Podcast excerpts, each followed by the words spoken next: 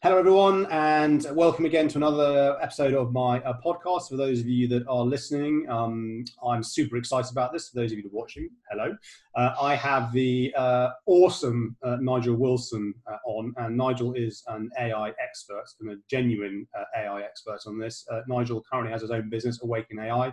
I met Nigel when he was at uh, Microsoft and he presented um, at a session I was at, and he blew my mind. First time anybody's actually been able to explain uh, quantum computing to me in quantum computing to me in simple terms that a mere mortal like I could understand, and we'll come on to that uh, in a minute. But um, Nigel, uh, who, what, why, when, where? A bit of background on on you before we kick things uh, kick things off. Yeah, yeah, I'm glad you set expectations with awesome and expert. I mean, how do I how do I live up to that? Um, but yeah, so I guess um, in terms of background, I've been in in the industry, the technology industry, for a great number of years, um, kind of across lots of different sectors. I was at Microsoft for the last 20 years, um, and uh, when we met, I was uh, CTO for professional services in Europe um, kind of looking after the big four in professional services. And uh, really, I was kind of helping them with kind of innovation and uh, near future technologies, and obviously artificial intelligence and some of the future technology like quantum computers were, were part of that. Um, I left back end of last year, um, really because I wanted to do something different uh, under really good circumstances. I've continued to do bits and pieces with kind of Microsoft since.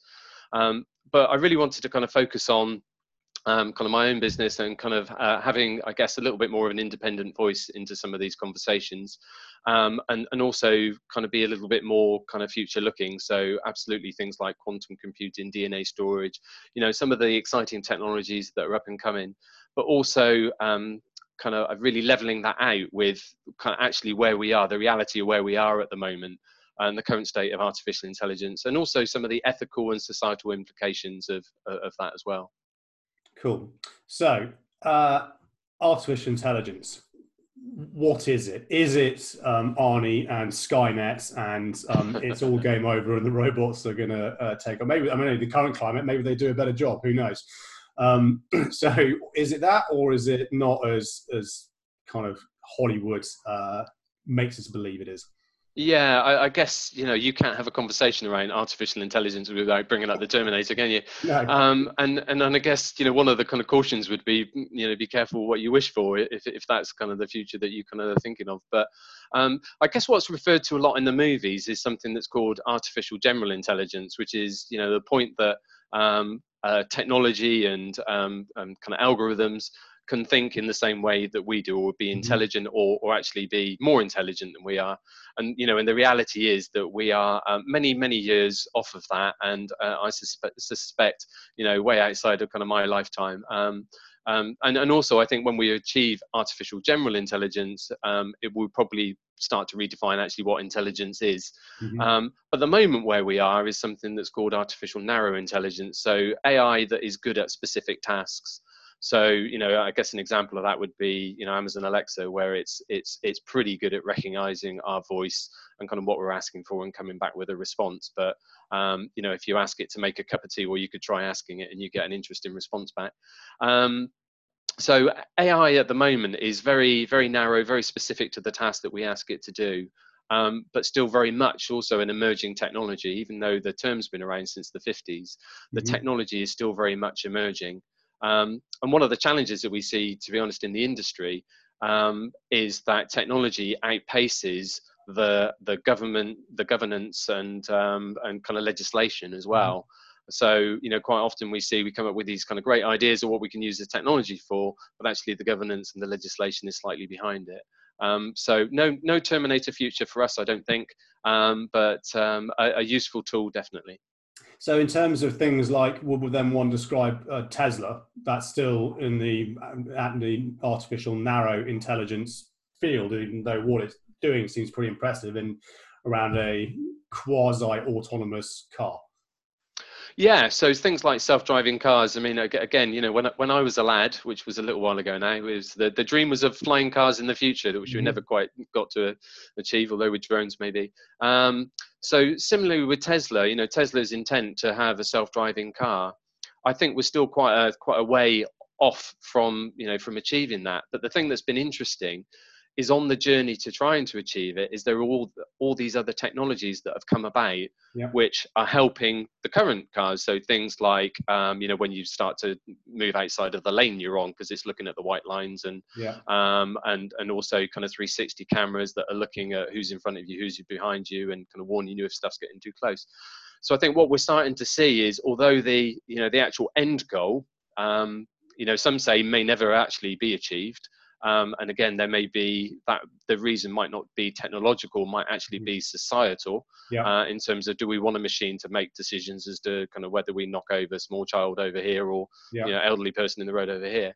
But the technology on the road to that um, is definitely going to you know enhance enhance our lives, and I think that's true of kind of AI across the board. Cool.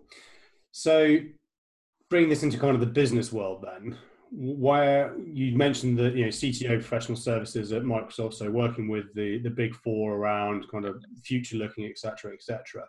What is it that you were seeing or advising on in kind of that space that you were helping them think differently, or how this you know technology could support whatever it was they, they were doing, either for themselves, I guess, or or for for respective, I guess, client bases that were crossing over between Microsoft and, and, and themselves. Yeah, so so I think from a well, both from a sales point of view and you know from a general business, if you mm-hmm. think about you know the kind of services there are kind of legal, accountancy, audit, yeah. uh, all of those kind of businesses, um, they were all looking at broadly similar things, and and um, you know prior to COVID, and I would say probably even more so now, customer expectations were going up. So so what you were going to provide in the way of a service to a customer, their expectations were higher in terms of the quality that you were going to offer them, um, but their expectations about whether that the price was going to be cheaper um, because of you know they hear about things like automation. Um, so customer expectations rise. Um, price goes down and that means that you can't do the same thing as you were doing kind of last year or the year before because yeah. you're not cost effective to the customer anymore so they're all looking at the same thing how do they um, increase the number of customers that they can handle mm-hmm. at the mm-hmm. same time as driving cost and uh, cost down and speed up. Yeah. Um, and automation is is kind of part of that. So early days was kind of robotic process automation where you just basically look at very uh, manual repetitive tasks uh, like entering stuff into a spreadsheet or looking up web pages on a on on the internet and automating those kind of processes. Mm-hmm. But that then kind of starts to move to how do you apply real artificial intelligence to that? Uh, and so some of the things they would look at were automatic report writing. So, mm-hmm. you know, maybe we're having a conversation like this as kind of, um, you know, as you as the customer, uh, and afterwards I would want to do a report for you. So how do we ch- transcribe the conversation that we're having automatically using artificial intelligence, language recognition, text to speech, speech to text. Um, how do we do some kind of analysis of the conversation that we've had and cut out the kind of chit chat from it, put that into a report format, and not send that to the client. It was always a kind of case of, right, that's now ready for review. So there's always the human in the process. Mm-hmm. But if we could set, you know, say 50% of the amount of time in a client interview you know that means that we can have exponentially more kind of clients that we deal with. And so it was the early days of looking at and i guess the, the findings basically were the technology was starting to be in a good place to be able to um, kind of help with some of that but not quite there yet in some of the some of the areas. But that didn't mean that it got discounted because the exponential rate of change in technology means that you don't have to wait years for it to be mm-hmm. better. Could only be a few months um, and and also with companies like Microsoft and Amazon, you know, they take customer feedback now, kind of on a weekly, on a monthly basis. Yeah. So some of these new features kind of getting added on a regular basis. Um, and all of this automation helps with whatever process, whether that be a sales kind of cycle and mm-hmm. kind of how you know your customer, um, or whether it's you know an accountancy company or whether it's a legal company that are offering legal services. The more you can automate, then the more customers you can have and the lower you can drive the price. And i guess that was the, the you know the overall theme. And it's interesting because robotic so our robotic process automation again i think this is the, the, the the challenge of maybe some of the vernacular is like we're not actually necessarily talking robots physically doing someone's job. No. it's a piece of code ultimately a, a, computer program which then just you know run executes upon whatever you um you say. And i guess you know the the it's words like automation driving the price down. Mm. Then people start thinking, okay, well, we're, we're basically on a, we're on a, a arms race to the to the bottom, if you uh, if you will. What does that mean for roles and, and people and uh, and the societal impacts? You know, mm not irrespective is the wrong word because obviously we're going through the, the, current crisis we're going through at the moment is you know the humanitarian side of that is, is insane but you know we're yeah. going to come out we are going to come out the other side of that. And i guess part of what all of this has done the, the speed of the speed of digitization that this has this has increased. But you know we're not necessarily talking about replacing people. And i think you, you before we went live you mentioned this is around using technology and software to um, augment and augment roles and I like the fact that you actually said that this is the report isn't then sent out automatically. It requires that that human intervention to sense check things. So I guess this technology is not perfect, and things can go go wrong, or it can misinterpret something, which could send you off down you know in a completely different place. Yeah, absolutely. And there's a kind of massive um, kind of reputational risk um, kind of more more than anything else if the technology goes wrong and you just need to look at Cambridge Analytica and some of the other kind of example Clearview in the US other examples of kind of where you know heavily technology based companies have done something that would be considered to be on the borders of kind of what's ethically right um, and paid the penalty for, for kind of doing it. So it's, it's definitely an important consideration. Um, the, the whole kind of question of is AI going to take my job has been one that's um, been around for a long time. And I think um, 18 months back, the BBC did something on their website where you could kind of, you know, describe mm-hmm. the job you did and it would yeah. kind of tell you whether you were going to be replaced by a robot or not. Um, but you're absolutely right. The robots we're talking about are software robots, not actual physical Terminator type robots sat at keyboards. Um, but to be honest, the, the jury's still out. Um, and for every report that I see that somebody from credible sources that somebody says, you know, we are um, going to head into a, a, kind of time when there's going to be mass unemployment, there is another report that says actually this is going to be a great opportunity and create more jo- more jobs than actually get replaced by automation. I think the reality is that um, you know jobs will change. I mean, we mm-hmm. no longer live uh, in a time when you go to university, you kind of like learn a trade or something come from university and you apply that for the rest of your life. That none, none of us are in that situation anymore. Um, we have to constantly learn and relearn um, our kind of trade as we we go through. And I, th- I think providing that we are able to do that, then you know we'll keep on the right side of the kind of automation side of things. The one worry I, I kind of have, I guess, around automation is that um, we can say that the jobs that are replaced are low skilled jobs, so that enables the kind of people that were doing those jobs to take on higher skilled functions. But what we need to remember is there's certain parts of society um, that are always going to be sat in that kind of low skill side of things. So that will be the, the jobs that they feel kind of comfortable doing, and it will be hard to retrain them to do the jobs mm-hmm. that are kind of you know maybe kind of higher higher skill.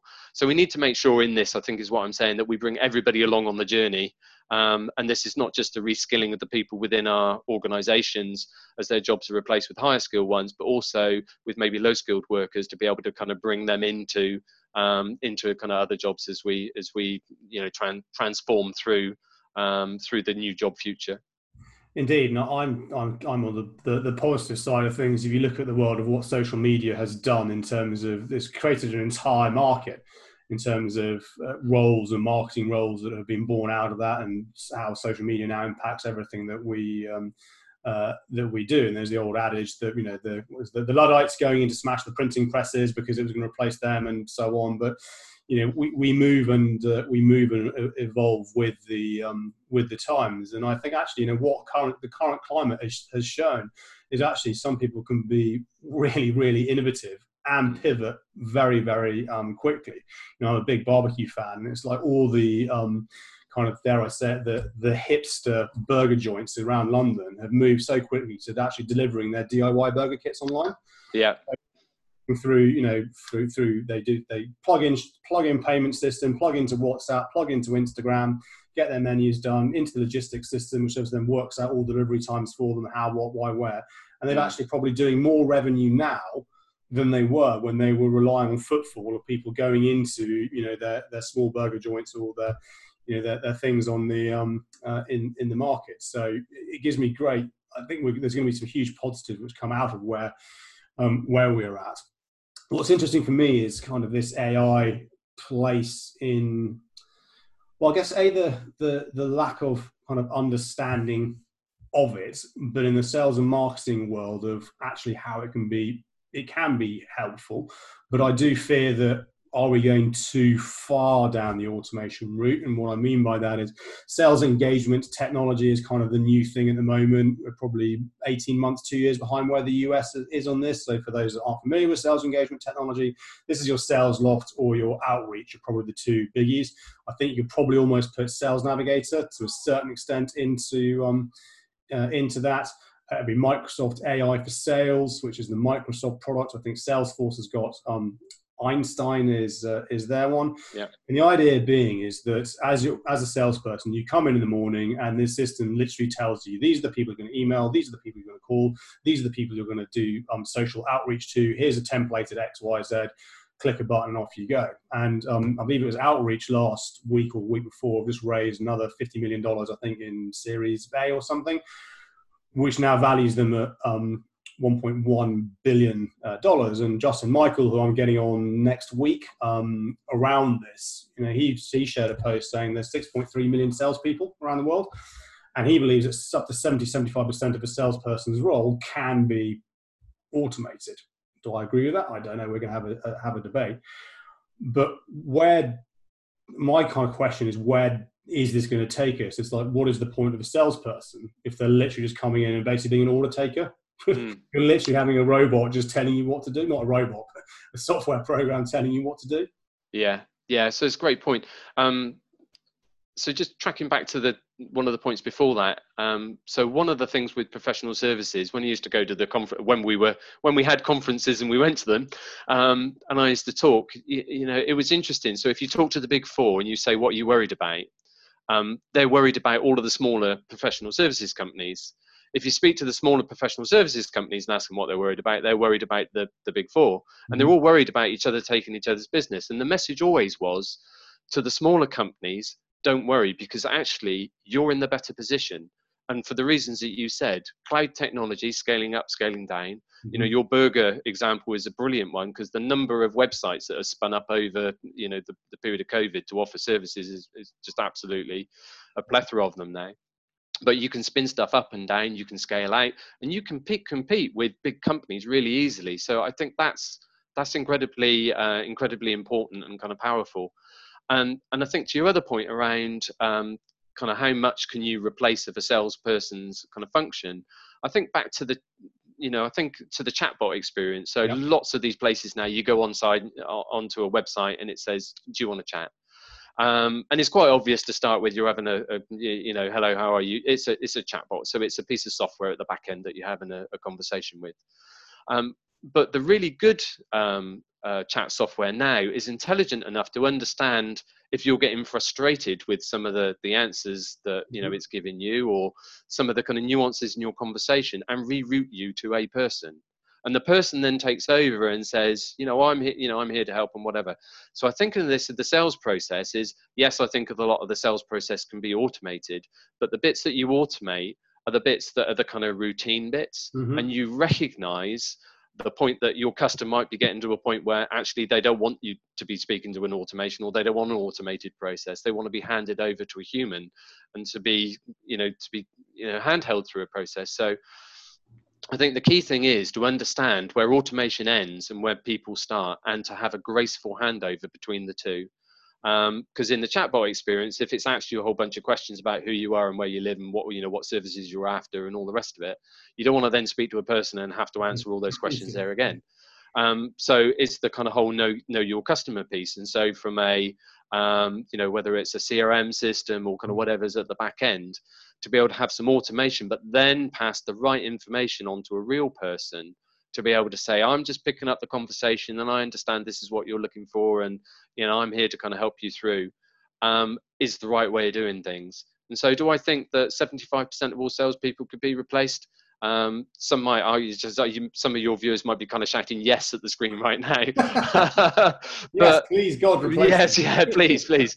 Um, and, and the answer to that is probably over time yes mm-hmm. um, but those people will then go on to do you know as i mentioned earlier on the kind of higher function tasks yeah. and, and give more value Um, and and that's that's that's right, and that's the way that things should be. But we also always need to be conscious of you know there it, people work best when they're interacting with people and technology is great to augment but not to replace and then the minute that you start to replace then you can get into some kind of um, some deep water and you can get some issues and you don't want to hand your business over to an algorithm i think with the with things as they are at the moment you don't want to hand your business over to an algorithm. There's a quote if ever I uh, if ever I heard one. the thing is, you, you, you are right, and I'm I'm a tech I'm a tech geek, and I always try and play with the chatbots just to see what it's like. I've had some good experiences and crap experiences, but actually, it's the time when I'm happy to go through a pretty basic process where, uh, and I, you know, I trust technology, I trust systems. They've all got my data anyway, so you know, it is what it is, right?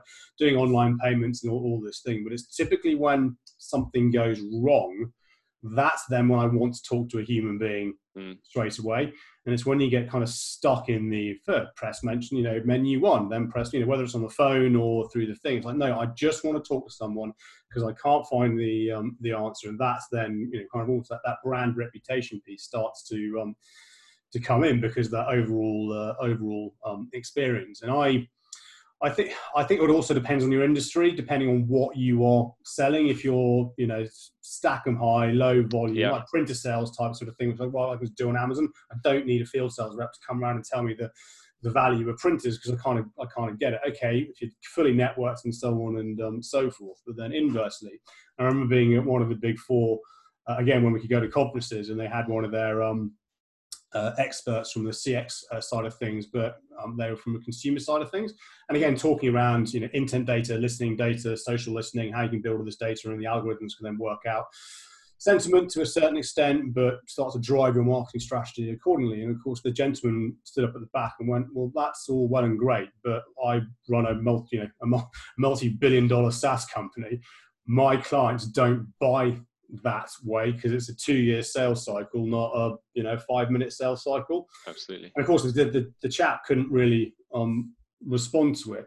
However, I do believe that big B2B, so big four Microsofts of the world, can learn from what organizations are doing at that end of the, the scale in the consumer space to leverage this type of technology to augment and improve the overall customer experience. And you know, I'll stop talking in a minute, but I don't know if you've realized Nike have now launched their own app. I think it's crazy that Nike now have gone direct to consumer, whereas their entire you know history has been you go to the shop, your Foot Locker or you know Sports Direct or wherever, and now actually you can download the Nike app and have a conversation with Nike directly, build out your profile and and so on. Anyway, uh, thoughts. Yeah, yeah, I agree. And the, the kind of Nike one's interesting because now with automation of processes and kind of you know making the shoes and things like that you can custom i know reebok were doing it you can custom design your shoe through an app and then just have this you know your colors and got all the rest of it turn up at your doorstep. So there's a lot of upside to it.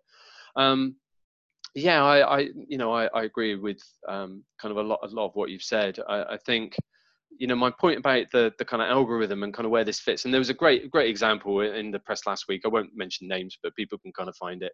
Um, there was a company that decided they were going to um, replace their journalists with an algorithm.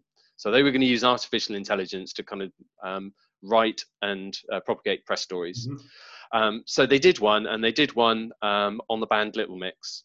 Yep. And because of the facial recognition software was is, is still not as good as it needs to be, and certainly if you're from an ethnically diverse background, it's not good. It got two of the band members around the wrong way. Right. So that was bad enough in the first instance. So one is we have replaced all the people. We've replaced them with artificial intelligence and an algorithm. Um, that's not a great move. The second one is um, that algorithm has made a mistake. Mm-hmm. The third one is it was um, creating news stories. So others in the press reported on the fact that its algorithm had picked up the fact that this was, you know, two of the band members were, were incorrect and made that news story. So it then rep- started reporting on those news stories. Um, so it was propagating its own mistake through other news stories. And so at that point, they decided people needed to step in and start to stop some of this. But it was generating so many news stories that people couldn't stop, the people's, the human side of it, couldn't stop the amount that it was creating. Um, so when I say don't trust your business to an algorithm, yeah. um, that's a great example of if you always keep a human somewhere in the loop there, then you know you stop those kind of problems from happening.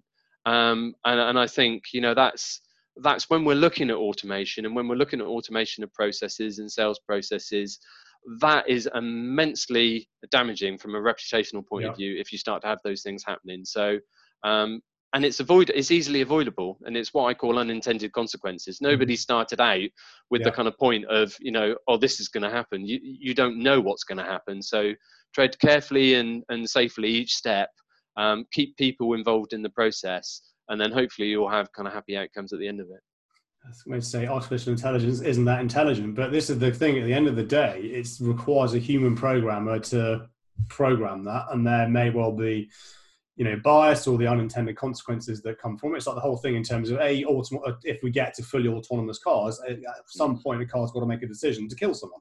Yeah. Is it the granny? Is it the kids? Is it the, the and then who's who who is right to make that decision in terms of ultimately because as a, as a human in the in the split second reaction we're all different we're going to do things in a different but a system is just following a set of rules, right? It's just following a set of rules the programmer has, has written and executing um, upon it. I think there was another way back when I think it was Amazon had to turn off their AI recruiting tool. Yeah. They were all good intentions, trying to make it less biased towards um, pale male, stale white men. But what they hadn't thought about is the data they were training it on. And all the data was all the historical recruiting data, which was, was guess what? Exactly the people they were trying to stop leaning towards, and then actually what it made, what happened, it became even more biased towards filtering out everybody else and keeping the, the white man in you know, in situ because it was literally yeah. following instructions. I guess is that the other piece I was talking about um, Johnson on this the, the other day is that your data set is as important, if not, I guess, more important than the actual program itself. Uh, absolutely. Yeah, it's what I call lazy AI. So it, it's kind of where the person that has kind of decided to do something hasn't even tried to think through the implications of kind of yeah. what they're doing. And you're absolutely right. Um, and you know, and it's a hard conversation to have this, right? The whole one about kind of bias and ethics and, mm-hmm. and racial diversity is a hard one to have. But but you know, when you get you know, like you say, you know, white male of a certain age um, kind of decides he's going to write an algorithm and he's going to write it uh, for facial recognition. So he just goes onto Facebook and pulls all the pictures of his mates out or Instagram yeah. or whatever they are all of a, a type because yeah. that's his circle of kind of influence. When yeah. actually, what we need is we need the diversity. Mm-hmm. So, at the point that we don't develop algorithms, lazy AI like mm-hmm. that, and we involve a, a, you know a diverse set of people from ethnicity, from gender, from all of those kind of things, you don't get those kind of mistakes. Yeah. Um, and and surely it's worth it from a reputational point of view, not to, not to make it. So you know, I'm I'm kind of all for boring AI and all of those things, but let's not have lazy AI. no, uh, indeed. And so, in terms of let's kind of blow some, let's let's go kind of all all, all futuristic now. Um, so okay. when when well when um, when I met you for the for the first time in person, we're following you on um, on Twitter and um, uh, and LinkedIn. You had a brilliant three slides which explained uh, quantum and what quantum can potentially bring in terms of quantum computing. And I'll try and I'll try and explain it um, explain it in terms of visual. So imagine that uh, you are trying to complete a maze, and in order to complete that maze, you have to go through every iteration to then get to the, the right answer. For a computer program in current uh, computing terms, it has to do that one. It has to do each, each thing one at a time. So each maze option has to be done um, sequentially. So one, two, three, four, five, six, seven, eight, so on. Quantum, I remember when you showed this, whole audience went, oh my God, now I get it. That's the same. Hmm. Quantum can do all the calculations simultaneously. So you can solve the maze almost instantly without having to go through those sequential um, pieces to uh, to go through that. And from that point onwards, it's just stuck in my head, and I use that to explain when people ask, "How do you know what, what is quantum?" I'm like, "Well, I'm no expert, but this yeah. guy Nigel."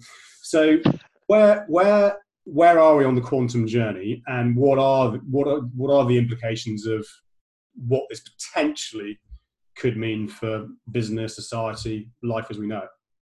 Yeah, so I mean, it's great. Yeah, you described that brilliantly. Um, and that's Shor's algorithm, by the way. Is a guy called Peter Shor who wrote the algorithm that enables that kind of stuff to happen.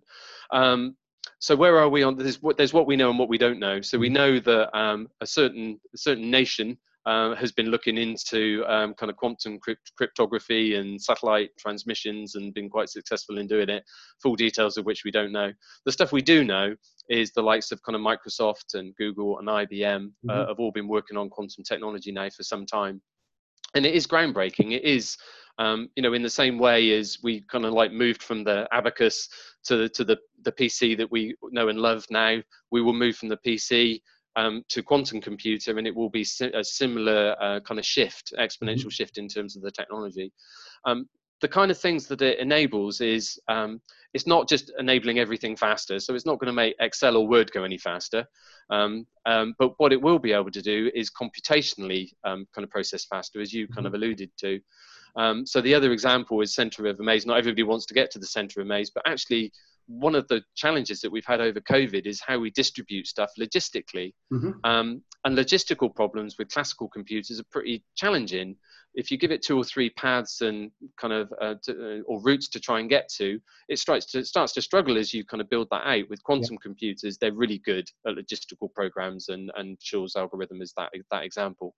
Um, but but also they're really good at other things. So if we look at uh, again, you know, kind of a, I guess a COVID or um, kind of pandemic um, kind of comparison would be when we're looking at um, new drugs. Mm-hmm. So uh, a lot of the drugs that we we needed to do, and you, you will heard it on the news, we need to kind of test drugs on kind of people, and so a thousand people come forward, and we test it on those kind of people, and we see what the effects are, and then move on to the next set and all the rest of it.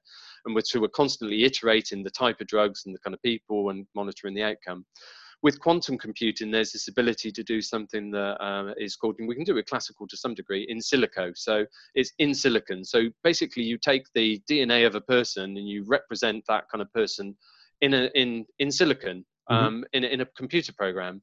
And then what you do is you test synthetic drugs against that synthetic person and you see what the outcome is. We can do that to a degree now, but it's really slow. Um, in the quantum world, it means that we'll be able to process not every uh, kind of gender type, diversity type, um, you know, every kind of makeup of a human being on the planet. Mm-hmm. But we can take all of the back catalogue of every drug we've ever had and test it against every person to see what the potential outcome is before we start doing trials. That's in the quantum world. Um, and we're starting to kind of get to that point now. Where we are really is um, we're looking for this point where a single quantum computer will be more powerful than any of the other computers on the planet combined, yeah. and that's called quantum supremacy. Um, I think it was IBM last year, or maybe Google, I can't remember, um, kind of claimed that they'd reached that point. It was in a very, I talked about narrow AI, it was in a very narrow task that, mm-hmm. that they achieved it. Um, the rate of change is kind of dramatic. Uh, and kind of part of the, the kind of thing of where we are now is I hope that post COVID that the investment into quantum continues because there is going to be a you know maybe a reluctance to put investment into new technology in quite the same way it was before. Yeah. Um, but the rate of progress is exponential. So each year we get a bit closer and a bit closer. Microsoft solutions still a little way way off. Um, it's a different type of quantum computing to IBM and Google.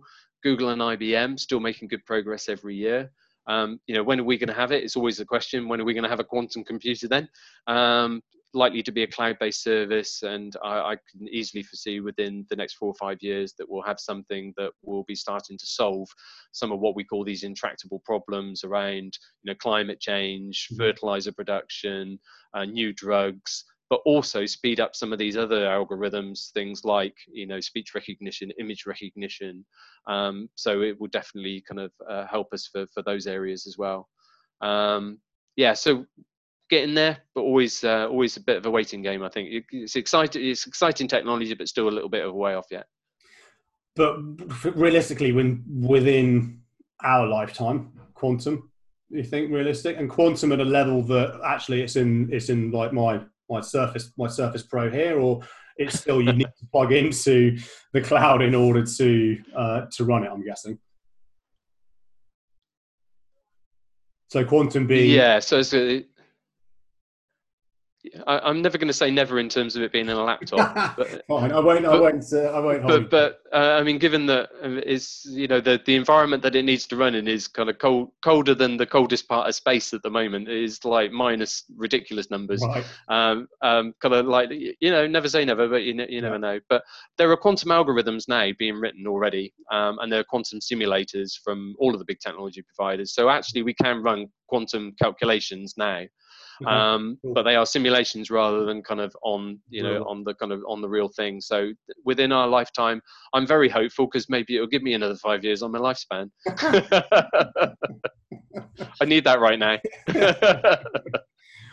awesome. Um, so I mean, I guess we could go on talking about this for uh, forever, but in terms of you know, the if if any leader is listening to this, you know, marketing leader, sales leader, CEO, chief exec, and they're not really considering AI at, the moment, what would be your kind of top three things, or whatever your tips would be? The kind of the, the things they need to think about before kind of letting go, you know, letting go on this or investing in it, etc., etc. Yeah. So I think if you're not thinking about AI at the moment, take a real strong, hard look at yourself um, and, and consider whether you've got a future in business or not. Right. Um, because I think everybody else is looking at it and you're going to find yourself um, kind of overtaken very quickly. So um, I, I, think that's the, that's the kind of first thing. Yeah. In terms of kind of where, where to go with it, um, there are three things that kind of make good AI, and, and that's data, um, kind of cloud services and good algorithms. So the start of that is data. So um, we're all, as we know, kind of creating massive amount of data every day, but that doesn't mean to say it's good data. Um, so organizations are sat on top of the data sources they've been generating over a period of time, um, often in kind of like disparate kind of pools. So I think the mm-hmm. first thing is, uh, you know, look at your the data that you're creating already and try and look to do some kind of consolidation of it. Um, to your point about um, kind of prediction, uh, predictive analytics in effect, you know, we know where we are with kind of COVID is kind of blown all of those predictive algorithms out the way. Yeah. Look at the type of data that was going to be important to you in the in the near future, mm-hmm. uh, and if you're not creating it, look to see how you can create it and create it in a clean way that you can get value from it kind of quickly. So I think that's the third thing. Uh, first thing, look at cloud. Mm-hmm. Um, again, you know, lots of people on the cloud journey. You know, why is it so important um, during the kind of COVID? Because um, those organizations that were using cloud could scale out massively and very quickly, almost to a point that it broke some of the cloud service providers because they yeah. were asking for so much scale. Mm-hmm. But the other really important thing, which I think wasn't considered before, is you can actually turn it off as well. So right. if you're furloughing your staff, and actually you need to kind of go into a bit of hibernation for a time, just turn it all off and the costs go away that never goes away if you've got a sunk investment in traditional kind yeah, of IT. That's true. Um, and the third thing was around algorithms. Uh, and I said, you know, there's lazy AI and there's mm-hmm. lazy algorithms. If your data set is, you know, not a good data set, then you're not going to have a good outcome. It's the whole kind of rubbish in, rubbish out, you yeah. know, kind of thing of the past.